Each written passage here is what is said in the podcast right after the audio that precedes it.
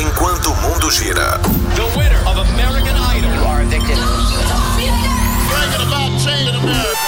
Observatório. Observatório. Economia, política, esporte, saúde, educação, cultura, tecnologia, ciência. A região, o Brasil e o mundo. Nós estamos observando tudo. Observatório Observatório. está entrando no ar pela 96 FM. Observatório. Observe, comente, participe, dê a sua opinião. Observatório. Observatório. Observatório. Segunda-feira, 16 de novembro de 2020, são 5 horas. 9 minutos, esse é o Observatório aqui na sua 96 FM, a FM oficial de Goiás. O Observatório começa ao vivo para Anápolis, Goiânia, região metropolitana de Goiânia, em torno de Brasília. São mais de 85 cidades que alcança este sinal limpinho da 96 FM, a FM oficial de Goiás. E também começando para o Brasil e para o mundo através do aplicativo da 96, através das plataformas digitais. Obrigado pela sua audiência, obrigado pela sua parceria. Obrigado pela sua participação. Você que participa aqui através do WhatsApp, o DDD 62 99915 5401. Eu sou o Rogério Fernandes, nós vamos juntos até às 19 horas, trazendo notícia e informação para você aqui através da frequência 96.3 FM. E deixa eu dar boa tarde também a Guilherme Verano, nosso comentarista que tem votos suficientes e já está garantido no segundo turno. Boa tarde, Guilherme Verano. Boa tarde, Rogério. Boa tarde aos observadores. Estamos garantidos no segundo turno, sem dúvida nenhuma, né? Enfim, só que com a preocupação, né, Rogério, nessas eleições, em muitos locais a gente observou que a maior opção foi a não votar, não votar, ficar a parte desse processo. Mas é claro, toda essa análise de, de votação, quem ganhou, quem perdeu, enfim, as perspectivas será é, serão temas né, para a nossa análise e também a análise, é claro, dos ouvintes. Para isso, contamos com a sua, participação e também interatividade. Sejam bem-vindos. É, assim como diria a ex-presidenta Dilma Rousseff, nem todo mundo que ganha perde, nem todo mundo que perde ganha, nem todo mundo que ganhar vai perder, ou quem vai perder vai ganhar. Deixa eu dar boa tarde também ao nosso produtor e jornalista Weber Witt, esse que já tem votos suficientes e está garantido no segundo turno. Boa tarde, Weber. Como assim? Muito boa tarde, Rogério, ouvintes, Guilherme Verano. E aí, como passaram bem de Ué, votação? Nós passamos, né? Super puxado, mas foi ótimo, não foi a cobertura? Foi só o creme do verão. Espero Ouvi- que os nossos ouvintes tenham passado bem também e votado bem, né? Conforme os critérios que cada um decidiu. O ouvinte pode participar aqui através do 9915-5401 e nos dar aí o feedback de como foi o seu domingo de eleição, como foi essa segunda-feira pós-eleição. Se todos aqueles candidatos a vereadores que lhe davam, que, que ficavam ali lhe mandando fotinhas e bom dia, se continuam hoje mandando, né? Por que não, né? Muitos desaparecem e só retornam daqui a quatro anos. O Observatório está começando agora. Você está no Observatório da 96 FM. Observatório. 5 horas 17 minutos. Deixa eu dar boa tarde também ao nosso convidado, médico psiquiatra, doutor, eh, professor de física, diretor de escola, amante de, da roça e de automobilismo e também agora eh, esse que vai avaliar que abalos psicológicos e psiquiátricos terão esses candidatos que não foram eleitos, né? Por que não? Boa tarde, doutor Murilo. Boa tarde, Rogério. Tudo bem com você? Você cada dia mais caprichando na apresentação, cara. Obrigado, viu? É, boa tarde ao Weber Witt também, ao Verano, ao nosso ouvinte. Hoje nós temos muitos temas para debater, né? Lewis Hamilton ganhou o sétimo título mundial agora, igualou também essa marca do Schumacher, já tinha passado todas as outras. Torna-se o primeiro piloto negro da história da Fórmula 1 e, além de ser o primeiro piloto negro, é também o maior de todos, ou seja, primeiro, único e maior de todos. Ironias, né? Tá certo. Uh, doutor Murilo, então, boa tarde. Seja bem-vindo a mais esse Observatório. Eleições 2020. Voto consciente é democracia.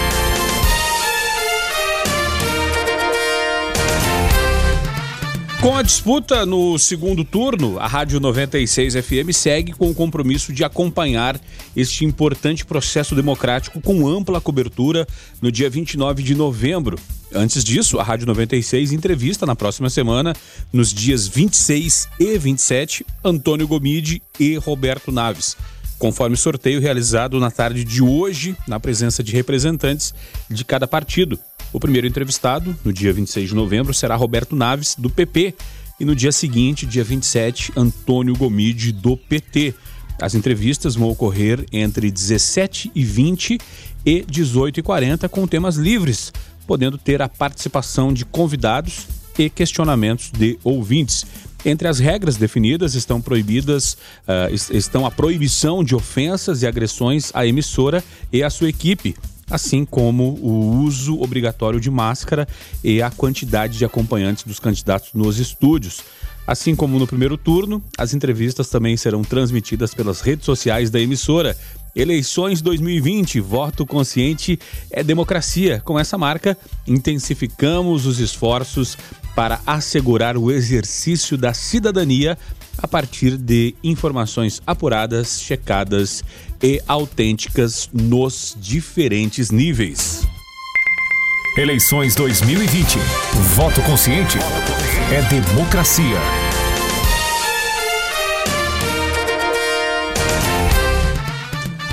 Guilherme Verano, é, existem coisas que a gente fica pensando assim, poxa, não vai acontecer. E quando acontece, passa a se tornar regra. Ainda bem que dessa vez estão proibidas as ofensas e agressões ao, aos membros do estúdio. É, pois é. E, e ter que falar isso aqui é ruim, né, cara? É, é um negócio assim que não. É um pressuposto. Não né? precisava, né? Não precisava. Mas é, é claro, é só é, para é, explicitar e deixar bem claro, mas evidentemente a gente tem certeza que esse tipo de coisa não acontece, não, não passa pela, pela cabeça dos, dos candidatos. Enfim, página virada. O fato é que será mais uma rodada de entrevistas, dessa vez com espaço até um pouquinho maior, pelo que a gente, a gente viu aí, porque chegou 40 a reta minutos, final. o dobro, o dobro do tempo. É, chegou a reta final, a, a decisão, evidentemente, e é claro, o eleitor, o ouvinte da, das emissoras, ele terá essa oportunidade de conhecer com mais profundidade, com mais tempo, com muito debate, com participação, com interatividade, o que são as propostas para os próximos quatro anos de gente que já esteve lá e gente que está lá, né? O ex-prefeito Antônio Roberto Gomide e o atual prefeito Roberto Naves. Então, é gente que conhece, que já esteve, sabe e conhece com profundidade os problemas da cidade de Anápolis, só que não basta conhecer, a gente tem que apresentar mais soluções. Né? Então é isso que a gente espera extrair dos dois nessa, em mais essa, essa rodada dupla aí de entrevistas. A gente vai, é claro, anunciar, relembrar o ouvinte, quem não está escutando agora, mas repasse para é, quem ouviu, repasse aí para quem é, de repente não está ouvindo, seus parentes, pra, é claro, no dia você ficar bem atento, ou nos dias, e saber fazer a melhor escolha. Eu acho que o papel fundamental nosso é esse, ser um canal de interlocução, isso a gente procura fazer, viu, Rogério? Erramos, às vezes erramos, mas acertamos muito também. Agora, o maior acerto é o ouvinte. Esse está sempre atento, sempre ligado para interagir com a gente, corrigir se for necessário, opinar, participar, concordar, tudo em virtude de uma palavrinha simples que se chama democracia. O ouvinte aqui participando, o Michel Braga, eu perguntei no começo, né, a respeito da, da questão com os candidatos, o Weber também perguntou, e ele fala, boa tarde, respondendo à pergunta da abertura, boa tarde, observatório. Essa segunda, após a eleição, é a tristeza é, que, de que não será construído um big estacionamento subterrâneo na Praça do Avião. Observe, comente, participe. Observatório. 5 horas 26 minutos, esse é o Observatório aqui na sua 96 FM, a FM oficial de Goiás. O ouvinte pode participar aqui através do 9915-5401. No final da hora passada, o Michael falou né, da, da que essa segunda foi muito triste para ele por saber que não ia ser construído mais um big estacionamento subterrâneo na Praça do Avião. E você pode mandar sua mensagem aí também falando o que mais eh, te chateia nessa segunda-feira pós-eleição. O Paulo do Recanto Sol trazendo também uma mensagem falando de um acidente. Fala aí, Paulo. Fala galera da 96, boa tarde, observatório. Galera, pra aqui no final do Daia teve um acidente, justiça móvel lá. Horáriozinho de pico já começando, tá tudo parado, hein? Se puder evitar, é uma boa. Um abraço! Plano de um, outro aconteceu na minha frente aqui, ó. Primeiro ponto de ônibus do, da Brasil, amanhã acertou um motoqueiro. Valeu, Paulo. Obrigado pela tua participação e fica a dica aí para quem for gravar depois do Paulo, baixe o retorno do seu rádio para não ficar esse eco, eco, eco, eco. Valeu, Paulo. Obrigado pela sua participação aqui através do 9915-5401. Agora, doutor Murilo, é, ontem nós tivemos análises é, é, matemáticos, né, pessoal do, dos números, cientistas políticos, é, é, vários, vários sem. Vários é, especialistas de diversas áreas diferentes falando para é, vendo a sua fazendo a sua análise como que estava a situação. É, assim falando mais da, da sua área da, da área é, psíquica doutor Murilo como que, que o senhor vê aí o comportamento de, dos políticos ontem? É, é, aquela expectativa ali de, de vai para o segundo turno daqui a pouco não vai. O caso por exemplo do, do Celso Russomano em São Paulo que tomou uma virada uma lavada, a candidatura dele acabou derretendo. É, como fica depois, a segunda-feira, a cabeça de um cidadão desse que investiu dinheiro, tempo, investiu muita energia e daqui a pouco foi por água abaixo todo um projeto, não só dele, mas também dos apoiadores? Olha, Rogério, interessante. Eu conheço alguns políticos, já tive a oportunidade de tratar, né, é, é como psiquiatra, de algumas pessoas que passaram por processos assim. Interessante é que há algo na política que parece que é meio viciante.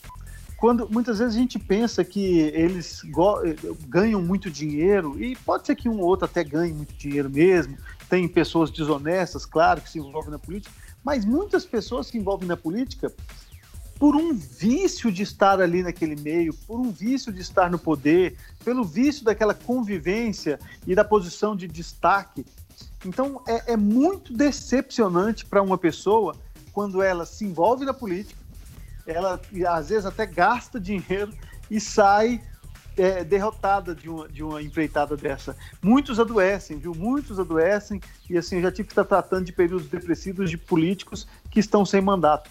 Realmente é uma situação terrível, acho que a gente pode imaginar como seria um projeto de vida que por algum motivo é, você é rejeitado, né? Então, além de ter a questão da profissão, tem a rejeição popular, que é muito difícil para o ser humano lidar. E, imagina só, Guilherme Verano, vendo esse, é, essa análise do Dr. Murilo, é, o, o, o, político, o aspirante a político, ele recebe muitos tapinhas nas costas, muita gente tô contigo. Muito joinha, né? Muito joinha, muita curtida na rede social. E aí, se tu for levar aquilo ali como, como, como parâmetro, tu fala, poxa vida, um vereador que precisa aí de 2 mil votos, ele fala, poxa, eu tenho 5 mil pessoas na minha rede social, mais tantas mil pessoas no meu ciclo social mesmo, mais o tanto de tapinha nas costas, vou, vou ser eleito prefeito com essa quantidade de votos. E daqui a pouco vai para a urna e tem ali menos de mil votos, ou a quantidade de votos até relativamente expressiva, mas que não consegue entrar. Imagina, né, esse sentimento de rejeição, é, aquele sentimento da facada nas costas deve ser um negócio absurdo. É, com toda certeza, Rogério. Eu acho que deve até passar pela cabeça aquela contabilidade. Esse aqui, será que votou? Esse é confiável? Esse não é? Né? Sair buscando quem foi, quem não foi, afinal de contas, buscando causas do seu fracasso. Né? Às vezes, e a gente tem, de, da eleição presidencial para cá, essa grande influência das redes sociais você ser um sucesso nas redes sociais não quer dizer que todo mundo ali vai comungar das suas ideias, que é muito fácil você dar o joinha, você curtir, isso é muito bacana. Às vezes as pessoas nem colocam frase nenhuma, quando muito é um parabéns e tal, tamo junto, aquela coisa toda, mas para isso aí se transformar ali no ato da pessoa chegar e votar, confiar ali no outro, aí, Rogério, vai uma distância muito grande. Não é bem dessa forma, não.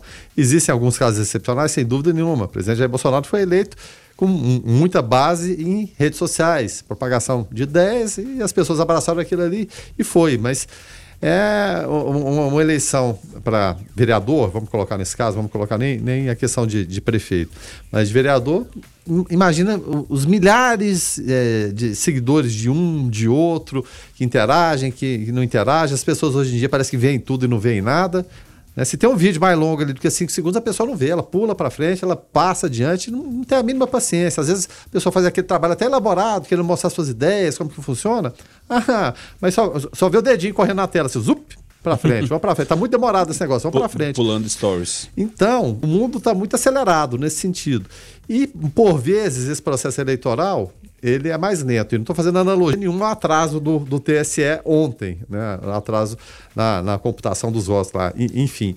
Mas é, é, uma coisa que você tem que transmitir aquela ideia, é, no mundo digital, tudo mais instantâneo, mas às vezes não funciona dessa forma. Então va- vamos ter que procurar esse equilíbrio, Rogério, entre essa rapidez que é exigida do eleitor de, de repente, nem acompanhar o raciocínio daquele candidato, só fala, beleza, curtiu ali, e o candidato entra naquela, ah, não, curtiu aqui, ele está comigo. Então, aí volta, sai da tecnologia e volta para para cadernetinha, aquela do, do mercadinho, né? Opa, anota aqui mais um votinho aqui, e vai anotando.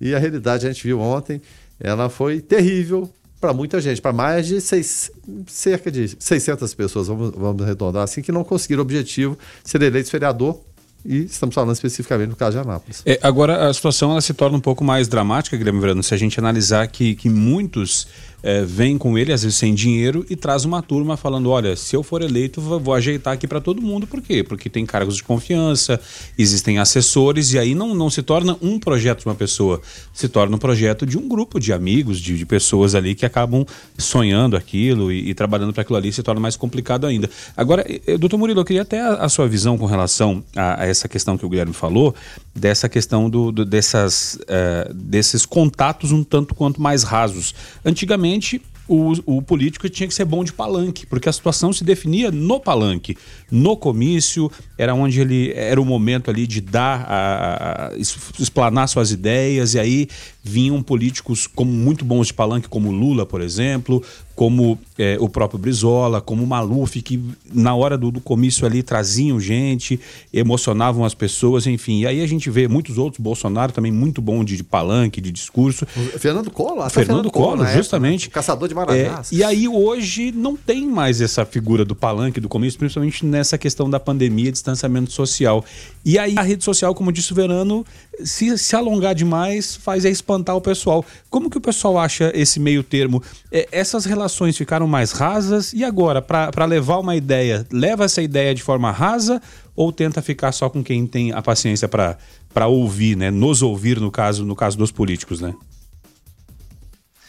É, Rogério, aqui é- é uma questão de mudança de habilidade necessária para se fazer ser ouvido, né? A gente viveu um momento em que o mundo era analógico, eu poderia dizer assim. Então as pessoas precisavam da presença física. Todos nós vivemos um momento em que as ruas ficavam inundadas daqueles santinhos, daqueles papéis. Chegava a ser uma irresponsabilidade mesmo, até ecológica. As pessoas imprimiam aquilo e jogavam de qualquer jeito. O lixo, um dia depois da eleição, era insuportável. E as pessoas precisavam de muita eh, habilidade verbal, né?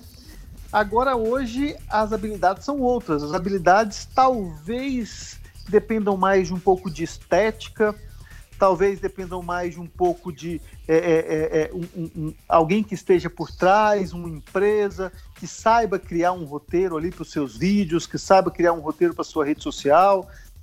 Então parece que a integridade e quando eu digo integridade é assim, aquilo que você vê no político, de fato ele viver, parece que ainda está ah, mais dissociado ainda do que era antes. Porque antes você ouvia um, um político falar num palanque, de certa forma, pelo menos era ele mesmo. Agora, hoje, talvez você veja uma pessoa na rede social falando um discurso completamente decorado, gravado por diversas vezes até que saia aquilo, e que foi escrito por outra pessoa, numa iluminação criada por outra. Então, quer dizer, talvez o distanciamento ainda seja maior. Você está no Observatório da 96 FM. Observatório. São 5 horas e 44 minutos. Esse é o Observatório aqui na sua 96 FM, a FM oficial de Goiás. Doutor Murilo, o, o Clerisvan por aqui participando, fala boa tarde, observadores, boa tarde, doutor Murilo. Essa questão das redes sociais e a rejeição está tão complicada que acho que estão perdendo um pouco a mão. Semana passada tentaram cancelar a Baby Yoda, personagem de ficção na série The Mandalorian. Eu acho que essa é a pronúncia. Imagina a maldade em cancelar uma pessoa real que tem sentimentos e podendo levar a pessoa a atentar contra a própria vida. Acho que vivemos numa carência absurda e por isso as redes sociais se tornaram tóxicas demais. Clerisvan, que mandou uma foto aqui falando que, olha, no carro, em casa. Isso pode virar uma vinheta, hein? Você curte o Observatório no carro, em casa, no supermercado. A 96 tem a audiência dele, é sempre o, o Clerisvan aqui no supermercado, curtindo aqui o Observatório. Foi, foi- foi- foi boa essa ideia, né, Weber? Ficou ótimo. Você Rogério. ouve em Não, casa, e, e no dois carro. carrinhos abarrotados aqui. Abarrotados e É. olha muitas futilidades. Eu tô vendo aqui com eles, Ovo maltine, sorvete, leitinho. É. refrigerantes, mais refrigerantes. Isso não é saudável. Mentira, viu, gente? Obrigado, Corizão, pela audiência. Agora, doutor Murilo, essa questão aí do, do cancelamento é, é um negócio que o Corizão tocou, é um negócio meio na moda. É, quem cancela um dia poderá ser cancelado? Seria o novo com ferro ferre, com ferro fere, com ferro será ferido? ai, ai, primeiro que indiscrição essa de descrever o carrinho do Clerisvan, o nosso nerd de plantão. Eu achei que ia ter um Atari dentro do carrinho dele do supermercado, mas não foi o caso. Olha, Clerisvan, primeiro obrigado pela sua participação. Olha, eu tenho a impressão que as redes sociais elas são tão eficientes no sentido de ir justamente na carência, na dor do ser humano, que o ser humano ela, ele tem uma questão de querer ser especial ele tem a, a, a, necessidade de ser elogiado, de ser visto. Você vê que quando a gente olha uma foto de família, a primeira pessoa que a gente procura é a gente mesmo. E a gente julga uma foto, se ela é boa ou se é ruim, é se a gente saiu bem ou mal. Então, se tem 10 pessoas na foto, todo mundo saiu mal, mas você saiu bem, nossa, que foto linda. Então, nós temos essa questão meio egocêntrica e, e carente, né? E as redes sociais vão bem ali e massageiam Acontece que se todo mundo é especial, na verdade ninguém é. E é isso que está acontecendo com as redes sociais. Está transformando todo mundo em gente especial, todo mundo em gente que tem, tem um perfil, todo mundo tem é, aparece na telinha, todo mundo tem curtida, mas então se todo mundo tem, na verdade ninguém é especial, todo mundo é comum e nem, não é todo mundo que consegue lidar muito bem com isso. Não é, inclusive os adolescentes, estão é, ficando viciados no telefone, essa questão das curtidas, mudam, filtros que colocam, e aí quando ela começa a colocar muito filtro nas fotos para parecer mais bonito, ou parecer assim o assado, ela já não quer aparecer pessoalmente, ou seja, adolescentes muito capazes de exposição nas redes sociais e muito pouco capazes de exposição na vida real. Então, é mais um abalo na saúde emocional e uma mudança muito drástica dos meios de comunicação que não é acompanhada por uma mudança genética. Nosso corpo não está preparado para isso e a gente está vendo as doenças aparecendo. Economia. E essa mesma tecnologia que traz essa série de problemas que o Dr. Murilo agora trouxe, o Corisvan também, ela traz algumas coisas boas, né? Porque depois da fase de operação restrita, o Pix, o sistema de pagamentos instantâneo, entrou hoje em funcionamento. Todas as pessoas e empresas com conta corrente, poupança ou conta de pagamento pré-paga em uma das instituições aprovadas pelo Banco Central já podem fazer transferências pelo novo sistema que vai funcionar 24 horas todos os dias, Guilherme Verano. É, Rogério, em outubro, o Banco Central relatou que 762 instituições tinham sido aprovadas para ofertar o PIX a partir deste mês. Hoje, o BC informou que desse total, 19 instituições que têm participação facultativa no novo sistema não realizaram todos os testes durante o período de operação restrita e, portanto, retornaram à etapa de homologação que vai ocorrer a partir do dia 1 de dezembro desse ano ainda. É, assim, essas instituições deixaram para ofertar, deixarão para ofertar o PIX em momento futuro. Além disso, nove cooperativas foram incorporadas por outras instituições. Hoje são 734 instituições com o Pix disponível para toda a base de clientes. E aí, quem achou que estava livre de, de pessoas assediando porque acabou a eleição para vereador, todo mundo te mandando, oh, tudo bem, né? Re reaparecendo agora os bancos nos mandam mensagens a todo momento pedindo para cadastrarmos as chaves Pix. Haja, haja Haja paciência, né, Verano? É verdade. Você pode ser uma das mais de 30 milhões de pessoas já. 30 milhões de pessoas cadastradas e é, nessa multiplicação é 71 milhões de chaves Pix registradas. É, e o, qual que é o principal objetivo disso tudo, afinal de contas, que as pessoas ficam se perguntando, né? Ok, evidentemente aumentar a digitalização das transações financeiras que acontecem no Brasil, já no nível muito elevado, mas aumentar mais ainda. E ajudar a competição no mercado financeiro e reduzir principalmente o que sempre que o, o professor Márcio está por aqui, redução de papel moeda. A gente fala que né, até quando o dinheiro vai sustentar na, na, forma tradicional que a gente conhece. Evidentemente, a gente sabe que os políticos gostam de lidar com dinheiro vivo, que é a forma mais segura, mais tranquila, né? Guardando onde tem que guardar, mas gostam de lidar com dinheiro Alguns vivo. Alguns colocando até no bumbum. Enfim, na poupança, né? É. Não, mas não Que não é a poupança Bameninos. Bom, e, e a expectativa do mercado é aquela, aqueles velhos conhecidos nossos, né? O DOC, o TED eles serem substituídos por um sistema gratuito e que pode estar disponível a qualquer hora, sete dias é, por semana e também para efetuar compras on e offline e por ser instantâneo as trocas devem ocorrer, Rogério, pasmem vocês, no tempo máximo de 10 segundos. É muito rápido. É, agora, é, até com relação é, à questão, antes de falar aqui a respeito do, do PIS, né, que para quem tem esse abono salarial começa a ser pago uh, na terça-feira, ou seja, amanhã para nascidos em novembro, eu queria até uma, uma, uma análise do doutor Murilo com relação a essa questão porque da mesma forma como a nossa geração utilizava muito cheque e era aquela tensão, dava o cheque e falava, ó, não solta antes, né? Não solte antes o cheque.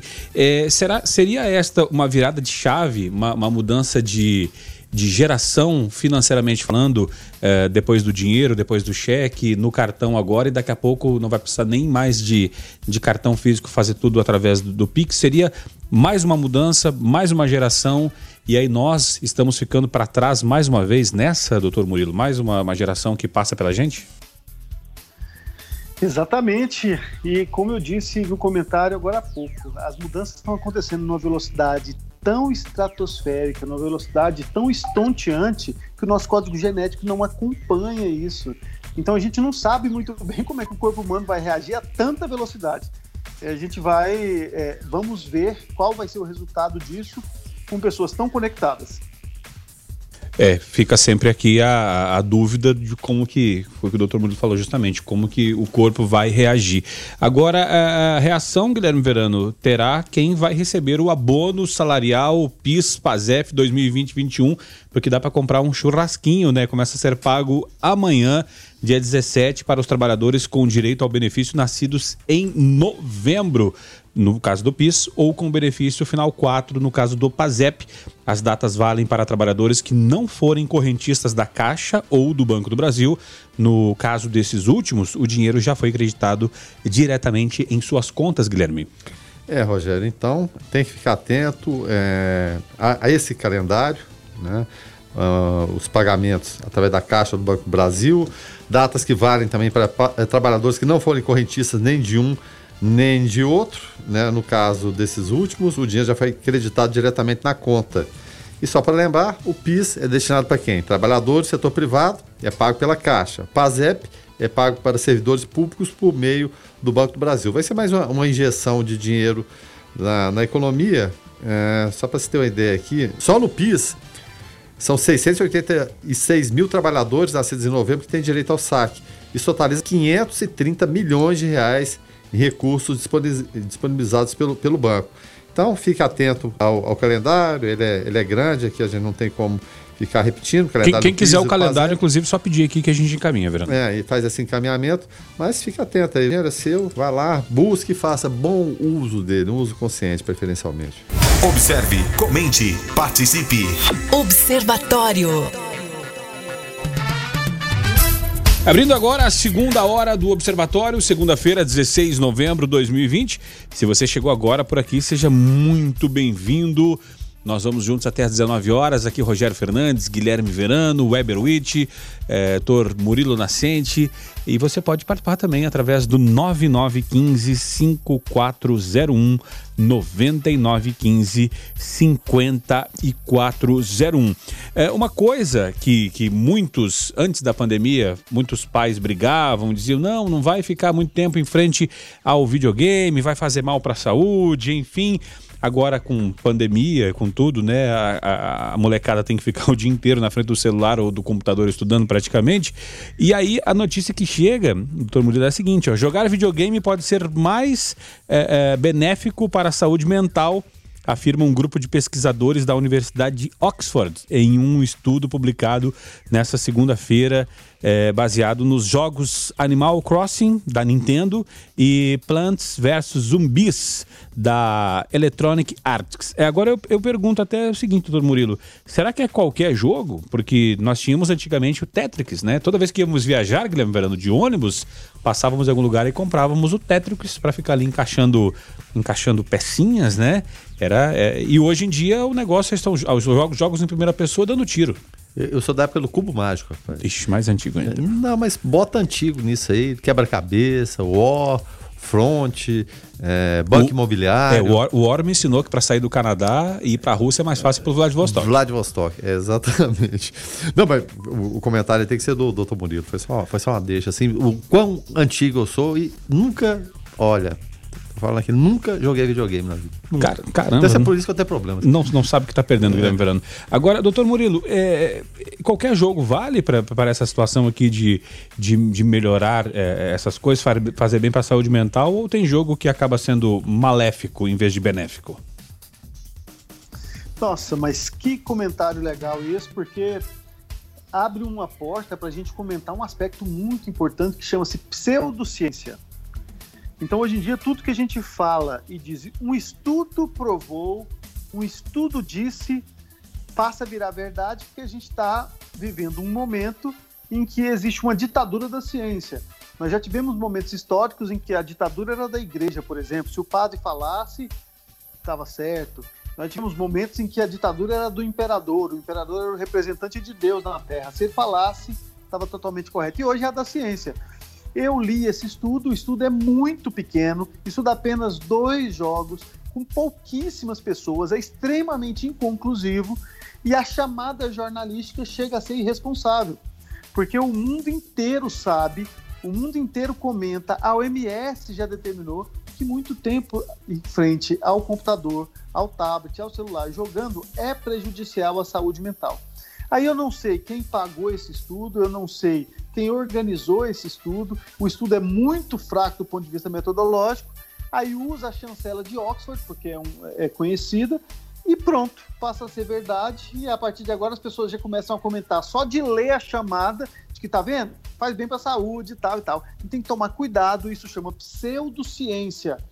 A gente deve analisar os dados antes com um olhar crítico, porque isso não é verdade. O ouvinte pode participar aqui através do 9915-5401, 9915-5401. O Daniel Ulisses, lá do Residencial Morumbi, ele fala o seguinte: Olá, árvores na calçada, na rua lateral, debaixo do estádio Jonas Duarte. Estão precisando de poda, está intransitável e perigoso. Ah, Daniel, a produção que já encaminhou para a prefeitura, ele manda as fotos aqui, as fotos é, é, parece parece uma, uma samambaia gigante ali, Guilherme Verano, Não, pendurada bu- num. E não, bonita é demais, tá É, muito bonita. É, a gente não, não, não fala. Mas é, esconde uma isso. pessoa ali atrás. Mas esconde uma pessoa, esconde um assaltante, que seja a pessoa. Principalmente, ela vai ter que sair da calçada para circular pela rua, né? Que não está correto. Se bem, Verano, que calçada, calçada, andar em calçada em Anápolis seria uma utopia demais, ou calçadas ruins, e, e até é, fica aí a dica, né, para os próximos, é, pre- próximos vereadores e prefeitos, faz um, organiza essas calçadas aí para ficar mais fácil, não só para gente, mas principalmente para quem tem dificuldade de locomoção, quem anda de, de- com andador, de muleta, de cadeira de roda, então é, fica, fica, fica a dica aí para resolver esse problema. Política. E o ministro Ricardo Lewandowski, do Supremo Tribunal Federal, ele determinou hoje que a defesa do ex-presidente Luiz Inácio Lula da Silva seja autorizada a acessar correspondências trocadas entre a força-tarefa da Operação Lava Jato e autoridades estrangeiras de países como Estados Unidos e Suíça. Os advogados de Lula afirmaram que essas informações são essenciais para confirmar se o governo federal foi avisado de suposta cooperação entre a Lava Jato e o FBI, que é a agência de inteligência do governo dos Estados Unidos, Guilherme Verano.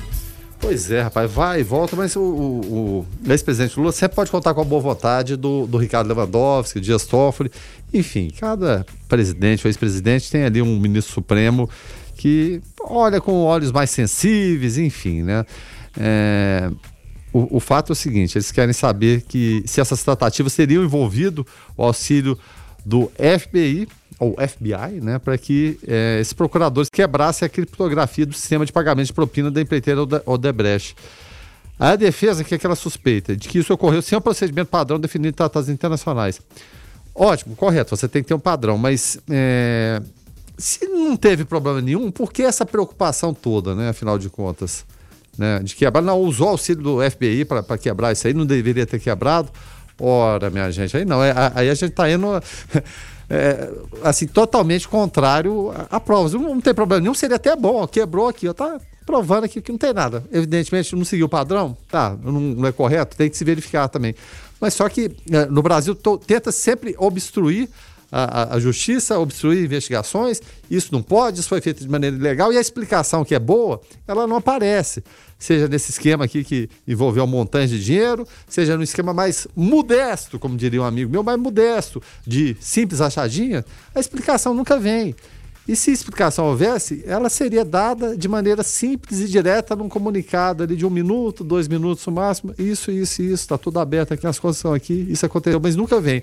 Tenta sempre obstruir a justiça e questionar, questionar e protelar o tempo todo. Enfim, mais uma tentativa, né? O ministro Lewandowski permitiu, vamos ver qual vai ser o desdobramento. Agora, é, ainda nessa, nessa questão aqui política, e não falando com relação a, a nenhum candidato, né?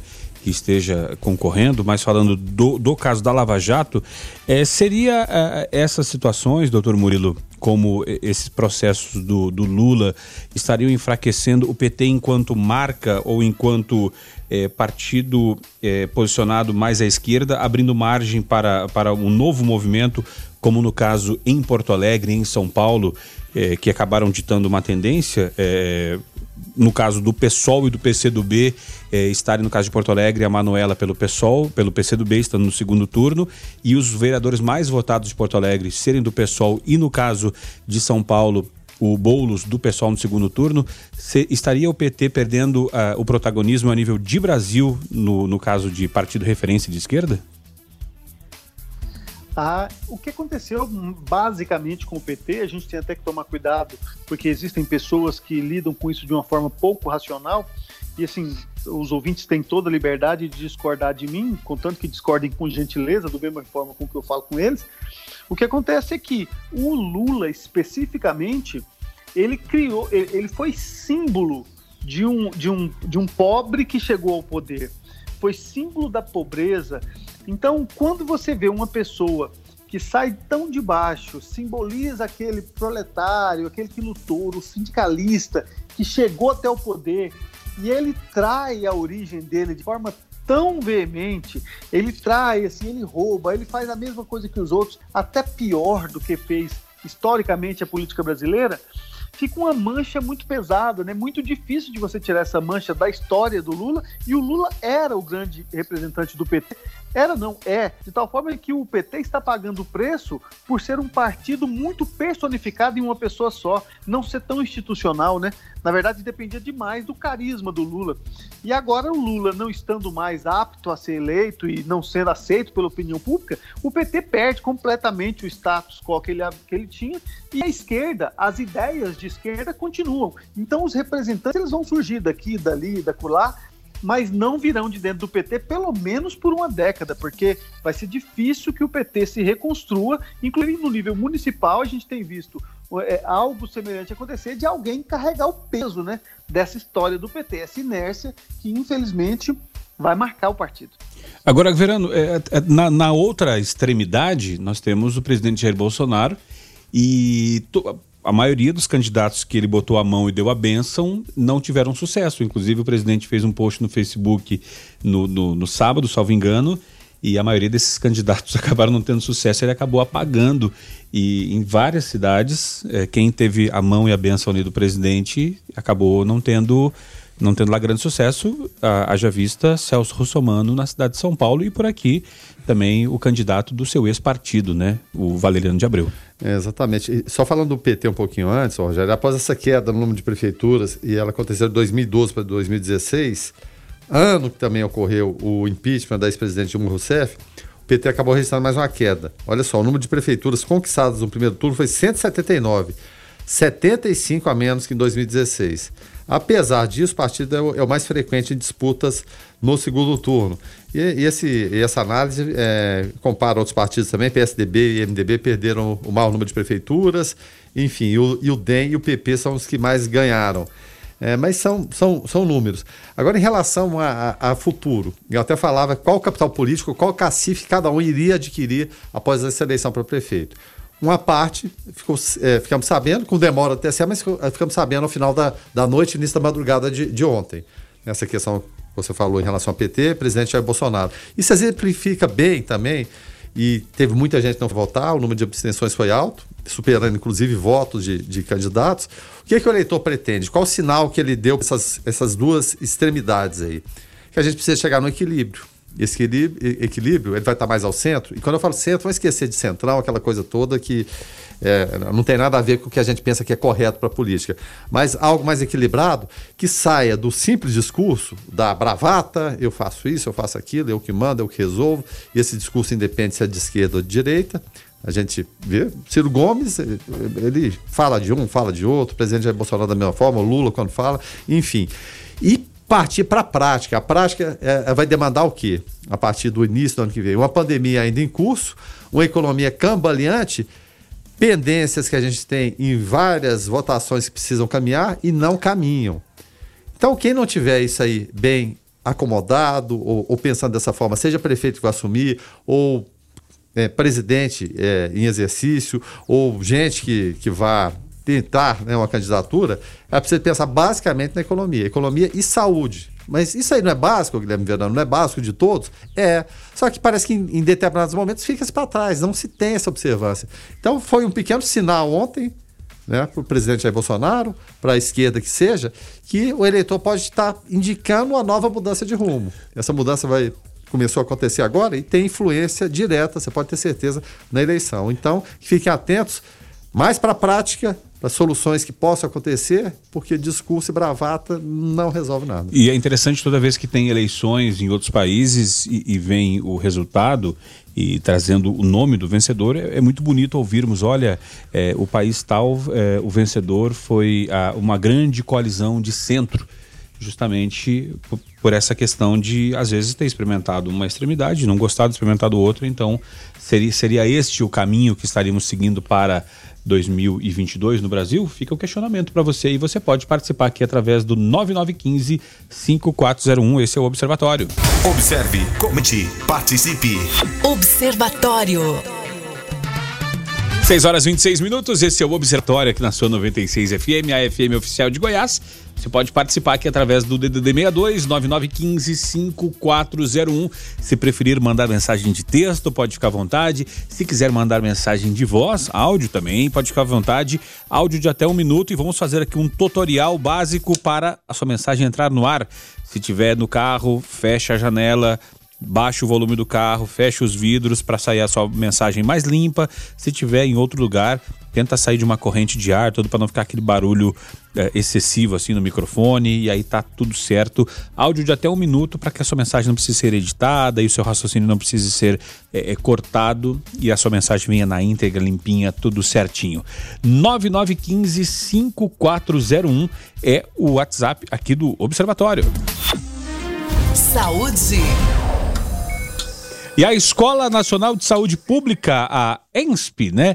Ela da Fundação Oswaldo Cruz, eh, a Fiocruz, começou hoje no Rio de Janeiro os testes da Brace Trial Brasil, um estudo com o uso da vacina BCG com o objetivo de reduzir o impacto da Covid-19 em profissionais de saúde, enfermeiros, médicos, técnicos, fisioterapeutas, recepcionistas e porteiros maiores de 18 anos o voluntário não precisa ter sido infectado pela Covid-19 e nem participar de outro ensaio clínico. O projeto é liderado mundialmente pelo pesquisador australiano Nigel Kurtz, uh, que, e financiado pela Fundação Bill e Melina Gates.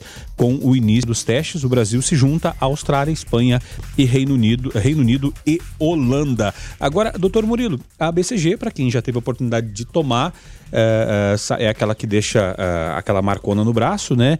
Não confunda-se com a bezetacil, aquela que, que nos deixa uma dor bastante grande aonde tem a picada, né? Exato. A BCG é uma vacina que previne, em teoria, tuberculose, né? Mas acaba que ela tem uma reação cruzada também para hanseníase. As pessoas vacinadas pra, com a BCG, elas têm casos mais leves de hanseníase. Existem casos muito graves de hanseníase em pessoas não vacinadas e essa frequência diminui nos países em que a vacinação com a BCG é em massa. Ela é uma vacina que é diferente, porque a reação inflamatória dela é uma reação lenta, demora uns três dias para acontecer, vira uma ferida, por isso que forma aquela aquela cicatriz. Geralmente todos nós aqui no Brasil temos, porque é uma vacinação feita em massa nas crianças. Mas e, e assim tem se pensado que existe uma reação cruzada com o coronavírus, não evitando a doença, mas evitando os casos mais graves. Já tem sido aventada há muito tempo essa possibilidade e os estudos são preliminares, né? Tudo que vier, gente, a, a, em favor de a gente ficar mais seguro, nossa, que seja feito, que seja estudado e que, que venha sabe? É, é, não vamos ficar assim, ah, essa vacina é chinesa, ah, essa é antiga, ah, mas esse remédio. Não, se tiver evidências científicas, estudos sérios, comprovando que diminui o nosso risco, sou a favor. 9915-5401, 9915-5401 é o WhatsApp para você participar do Observatório. Participe aí. Quem está chegando por aqui é Carlos Roberto de Souza para falar direto ao assunto. Direto ao assunto. A opinião de Carlos Roberto de Souza no Observatório. Boa tarde, Carlos. Brano, Weber Witt e a todos os observadores. O resultado das urnas é, deve ter é, sido assim muito amargo para o presidente da República, o senhor Jair Bolsonaro. Dos 12 candidatos a prefeito que ele apoiou, apenas quatro se elegeram ou chegaram ao segundo turno. A sua única vitória entre os principais colégios eleitorais do país foi no Rio de Janeiro, onde o atual prefeito, Marcelo Crivella, que se recuperou e eu não tenho dúvida com a ajuda do presidente Jair Bolsonaro, e vai aí disputar o segundo turno contra Eduardo Paes. Entre os candidatos que estiveram nas urnas com o famoso sobrenome de sua família, Bolsonaro, mostra que apenas seu filho, Carlos, teve sucesso foi reeleito para seu cargo na Câmara Municipal do Rio de Janeiro com 71 mil votos, que inclusive foi uma queda de mais de 30% em relação aos seus 106 mil votos que obtivera nas eleições passadas, que fez com que ele perdesse o posto que havia conquistado em 2016 de vereador mais votado no Rio de Janeiro, perdendo o posto aí para um dos seus maiores desafetos naquela casa de leis, que é o Tarciso Mota do PSOL. Olavo de Carvalho que é o seu tutor, né? Dizem que é o tutor dele, o seu guru, sei lá, que é ligado e muito ligado à família Bolsonaro. Ele criticou que o desempenho dos políticos bolsonaristas não eleitos nas eleições, desculpa, que não foi bom devido ao Bolsonaro, que o Bolsonaro teve culpa nesse resultado. Abre aspas. Gente, são palavras aqui do senhor Olavo é, é, Carvalho, que é guru do senhor Bolsonaro, não é minha não. Abre aspas. O péssimo desempenho dos bolsonaristas na eleição não tem mistério nenhum. Ludibriado pela conversa mole de generais melancias, o presidente confiou demais no sucesso inevitável da sua liderança pessoal, sem perceber que ela não passava precisamente disso. Uma liderança pessoal sem respaldo militante e incapaz de transmitir seu prestígio a qualquer aliado. Fecha aspas. É aquele ditado que todo mundo fala, né? Que é às vezes a gente é difícil transferir voto. Mas já um dos aliados do presidente, Jair Bolsonaro, o Centrão, ele teve um bom desempenho nas urnas, conseguiram chegar aí, eleger aí afiliados e avançar para o segundo turno em cidades importantíssimas no país. Ou seja, muitos do Centrão, né, que são aliados, já tiveram resultados positivos e usaram com certeza a imagem e o nome de Bolsonaro. A gente ter uma ideia, uh, as 10 legendas do bloco fizeram aí pelo menos 887 prefeituras. É um número bem expressivo que vai fortalecer muito aí o, o dito bloco do Centrão. Isso de acordo com os resultados que eles obtiveram é, pelo TSE. Cada vez mais né, fica mais claro que eleições diretas como é o caso das eleições municipais, elas podem até ter seus resultados influenciados por algumas autoridades, como é o caso aí do presidente Bolsonaro, que hoje goza de muita popularidade. Isso pode fortalecer. Mas algumas particularidades é que são fortes para realmente fazer com que o eleitor escolha o seu candidato. O histórico dele com a região, o seu trabalho, o seu envolvimento, o seu comprometimento com, todos, não, com o bem geral, e o seu relacionamento direto com o eleitor com as pessoas, né, que a maioria delas são eleitores.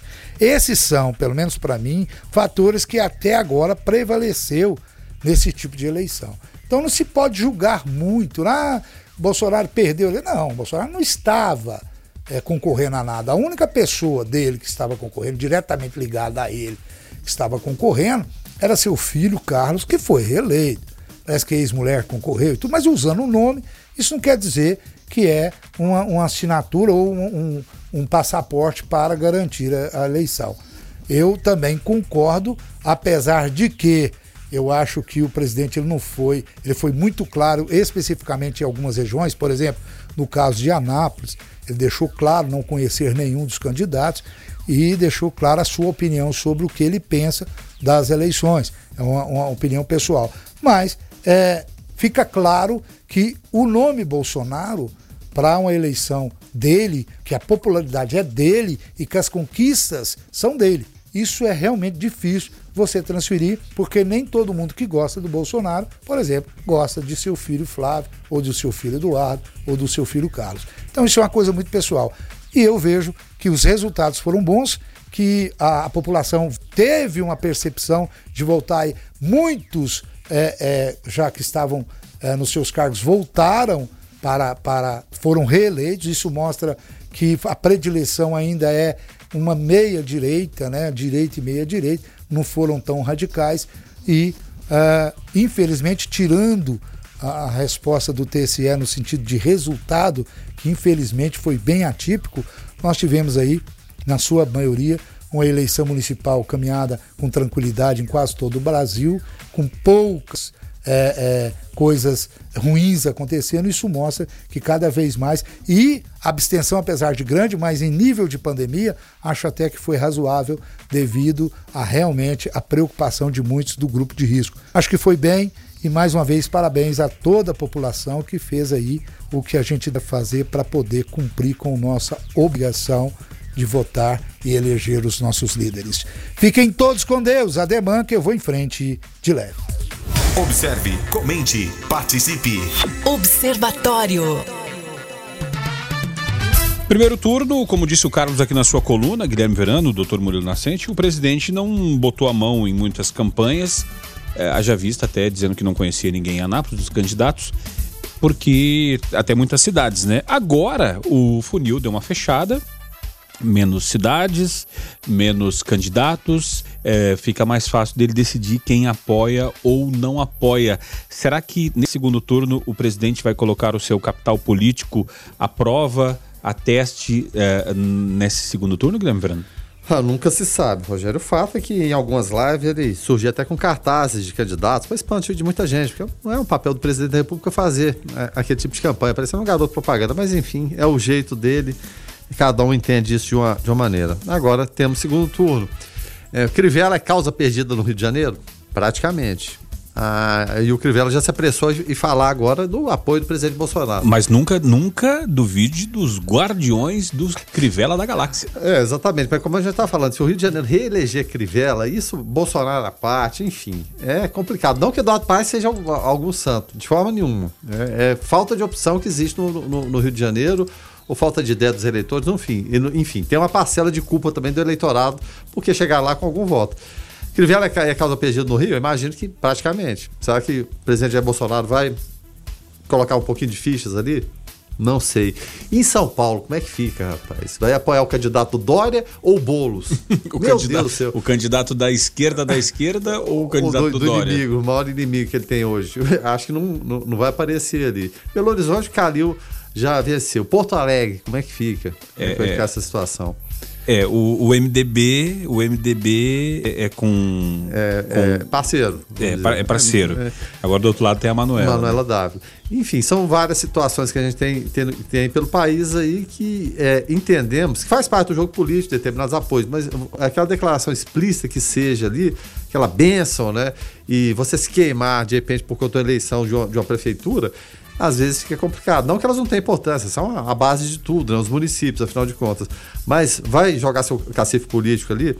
Nós sempre pautas tão assim urgentes e necessárias que essas forças deveriam ser concentradas e não ficar esperando a eleição. O Brasil sempre espera alguma coisa. Vou esperar a eleição passar, que é o caso de agora. Essas pautas podem ficar para depois.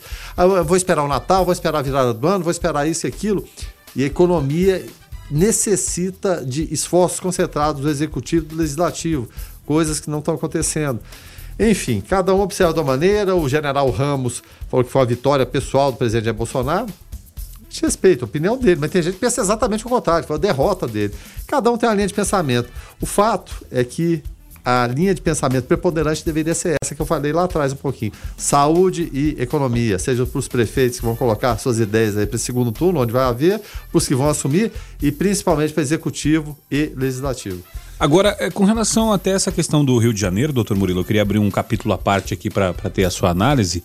É, muita gente de fora falando, poxa, o Rio de Janeiro, o pessoal lá, ah, se, eleger o Crivella, está ah, assinando um atestado de burrice. É, avaliando a distância a essa questão de, do, do, sujo do mal lavado, lá no caso do Crivella e do, do Eduardo Paes.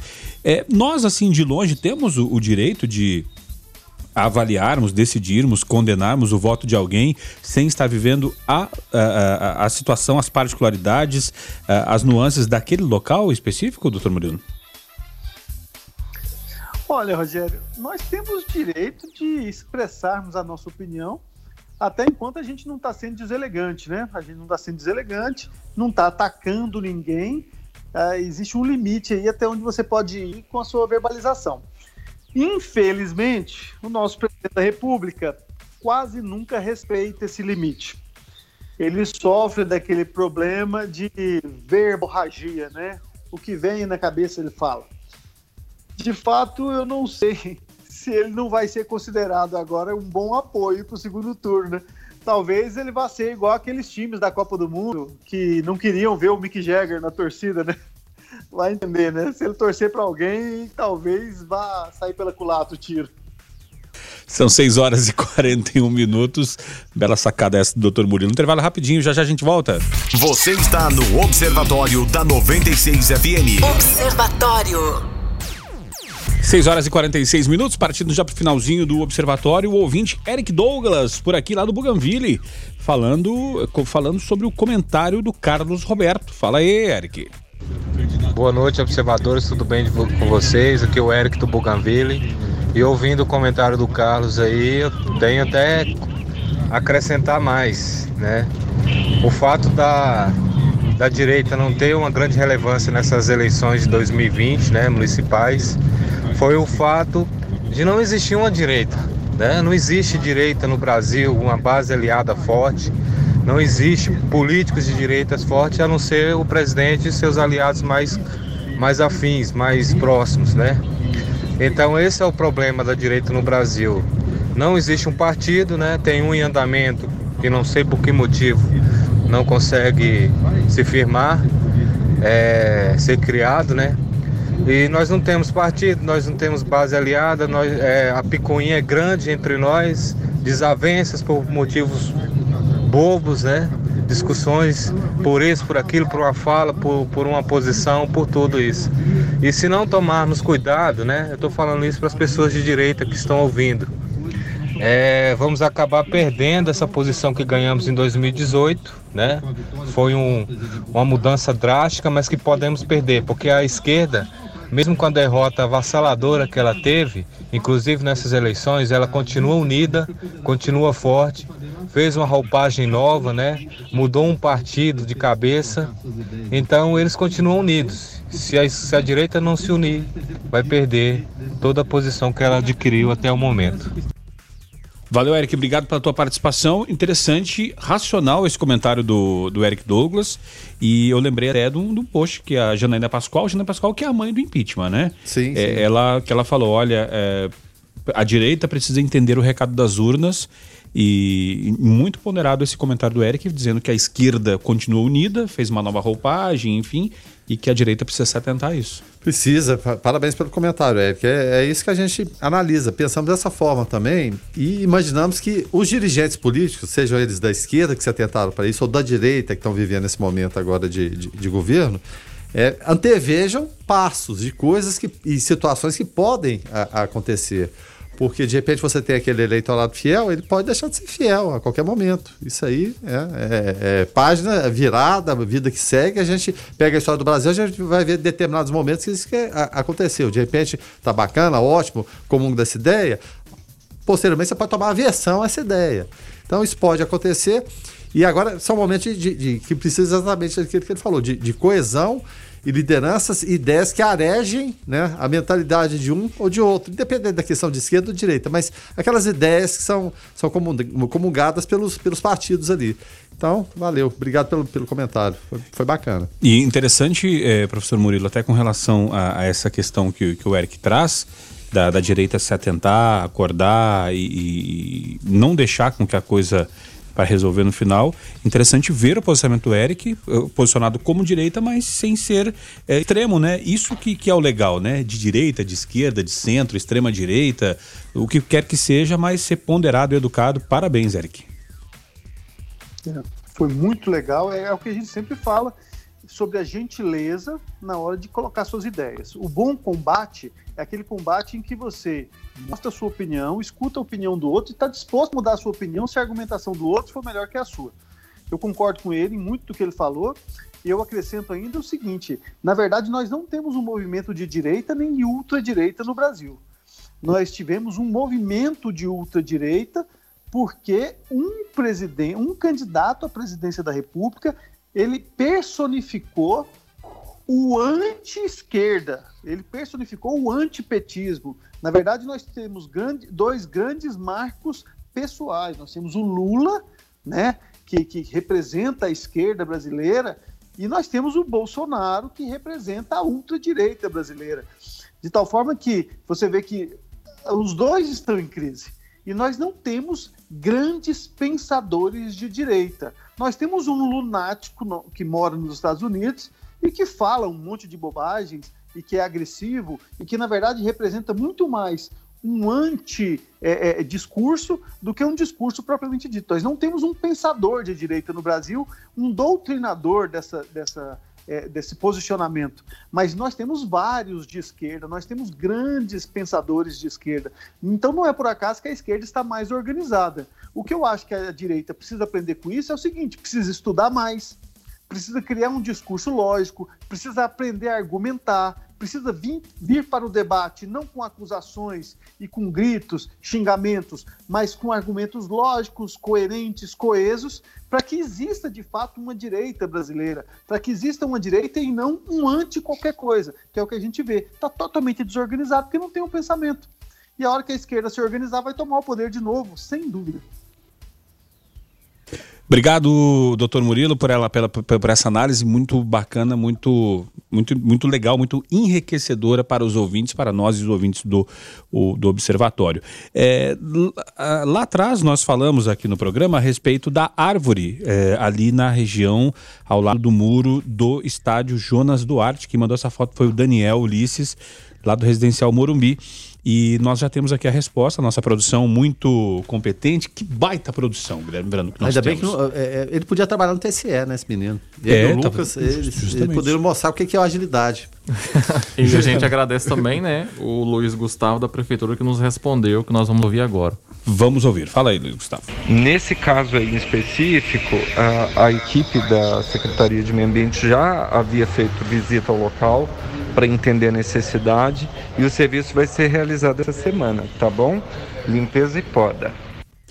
Tá aí, tá bom. certo então a resposta pronta e, e rápida e agora vamos aguardar se de fato vai acontecer lá na ponta, porque uma coisa é a vontade de fazer, outra coisa é chegar na ponta. A gente sabe que existe uma estrutura, é, todo um organograma, para que o Luiz Gustavo aí consiga levar adiante isso e resolver essa questão lá. É, o que esperamos e, em última instância, o que o cidadão espera. Né? E, e, e quando a gente fala de canal de interlocução, é exatamente isso. Veio a demanda, a produção foi atrás. Foi atendido, foi ouvido, que é importante também você ouvir, e agora executar. Não é nada. Tá certo. É, dito isso, então nós vamos partindo para o final do programa. Deixa eu agradecer demais aqui o ouvinte que participou através do 9915-5401. É, muito bom ter você aqui conosco, participando, comentando, concordando, discordando. Obrigado pelas participações. Doutor Murilo, mais uma segunda muito bacana. Até a próxima. Obrigado, doutor. Obrigado a você, Rogério, pela gentileza, ao Verano, ao Weber que fica aqui nos organizando nos bastidores, ao nosso ouvinte que hoje, mais uma vez, deu um show de inteligência, de, de tranquilidade nas respostas, de saber argumentar sem atacar. Isso tem sido cada vez uma tônica do nosso programa e isso me deixa muito feliz. Essa é a mensagem que a gente quer deixar, né? E eu estou esperando, eu estou esperando o nosso programa de ufologia, tá? Eu não esqueci, não. Eu espero que seja na segunda que vem. Tá certo, doutor Murilo. Projetos, projetos, precisamos de 30 horas. Tem um banco, né, que era o banco 30 horas. Precisamos Isso. de mais algumas horas do nosso dia aí. Guilherme Verano, é, até amanhã. Até amanhã. Eu só passei nesse projeto de ufologia aí, viu? É, é uma área que me interessa também, viu, doutor Murilo? Um abraço pro senhor, sempre a participação brilhante e participação dos ouvintes também. Tá certo, Weber. Até amanhã. Até amanhã. Muito obrigado, professor Murilo, nossos ouvintes, Verano, Rogério. Até amanhã. Bom descanso para todos e abraço. Tá certo. A gente vai ficando por aqui então. Na sequência tem a Gabi Moraes no Conectado. Nós voltamos amanhã às seis da manhã no Foco 96. Pessoal, fiquem todos com Deus, paz e bem. Observatório. Observatório.